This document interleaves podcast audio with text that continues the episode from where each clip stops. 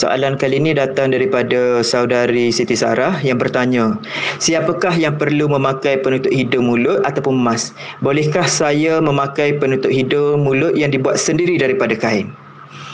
Okay, terima kasih kepada saudari Siti Sarah yang bertanya dan juga kepada semua pendengar gegar Permata Pantai Timur yang saya muliakan. Terlebih dahulu kita kena tahu tujuan kita memakai penutup hidung mulut ni. Tujuan dia dia ada beberapa tujuan lah. Yang pertama mencegah faktor-faktor yang datang daripada luaran. Yang keduanya mencegah faktor-faktor yang datang daripada dalaman si pemakai. Faktor-faktor yang saya masukkan seperti bau yang kurang menyenangkan, debu dan juga habuk serta virus dan juga bakteria. Sama ada virus bakteria itu daripada luar ataupun daripada salur pernafasan si pemakai. Okey, dalam mencegah penyebaran virus, penutup muka ni dia diperlukan pada beberapa golongan. Golongan pertama adalah individu yang mempunyai gejala, sama ada gejala batuk ataupun sesama.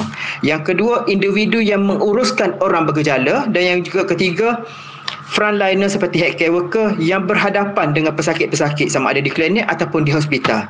Tapi sekarang kita tengok dengan penularan penyakit COVID-19 ni, semua fasiliti telah menggalakkan pekerja dia dan juga uh, pelanggan dia untuk memakai penutup muka. Jadi tak ada masalah. Semua orang boleh pakai penutup muka tapi perlu diingatkanlah, tidak perlulah pakai waktu berseorangan di rumah ataupun juga di dalam kenderaan. Sebab apa? Sebab ini menyebabkan pembaziran dan tidak memberi manfaat kepada pencegahan segala jenis penyakit.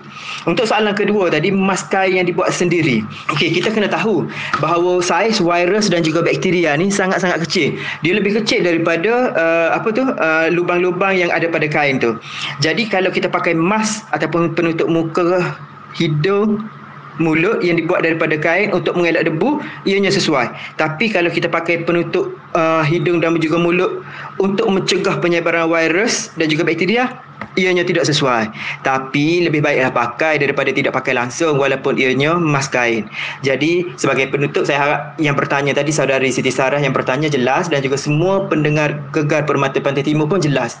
Dan sebagai penutup sama-sama kita menjaga kita dan sama-sama kita mencipta sejarah sebagai masyarakat Malaysia yang bertanggungjawab dalam mendepani perang melawan coronavirus.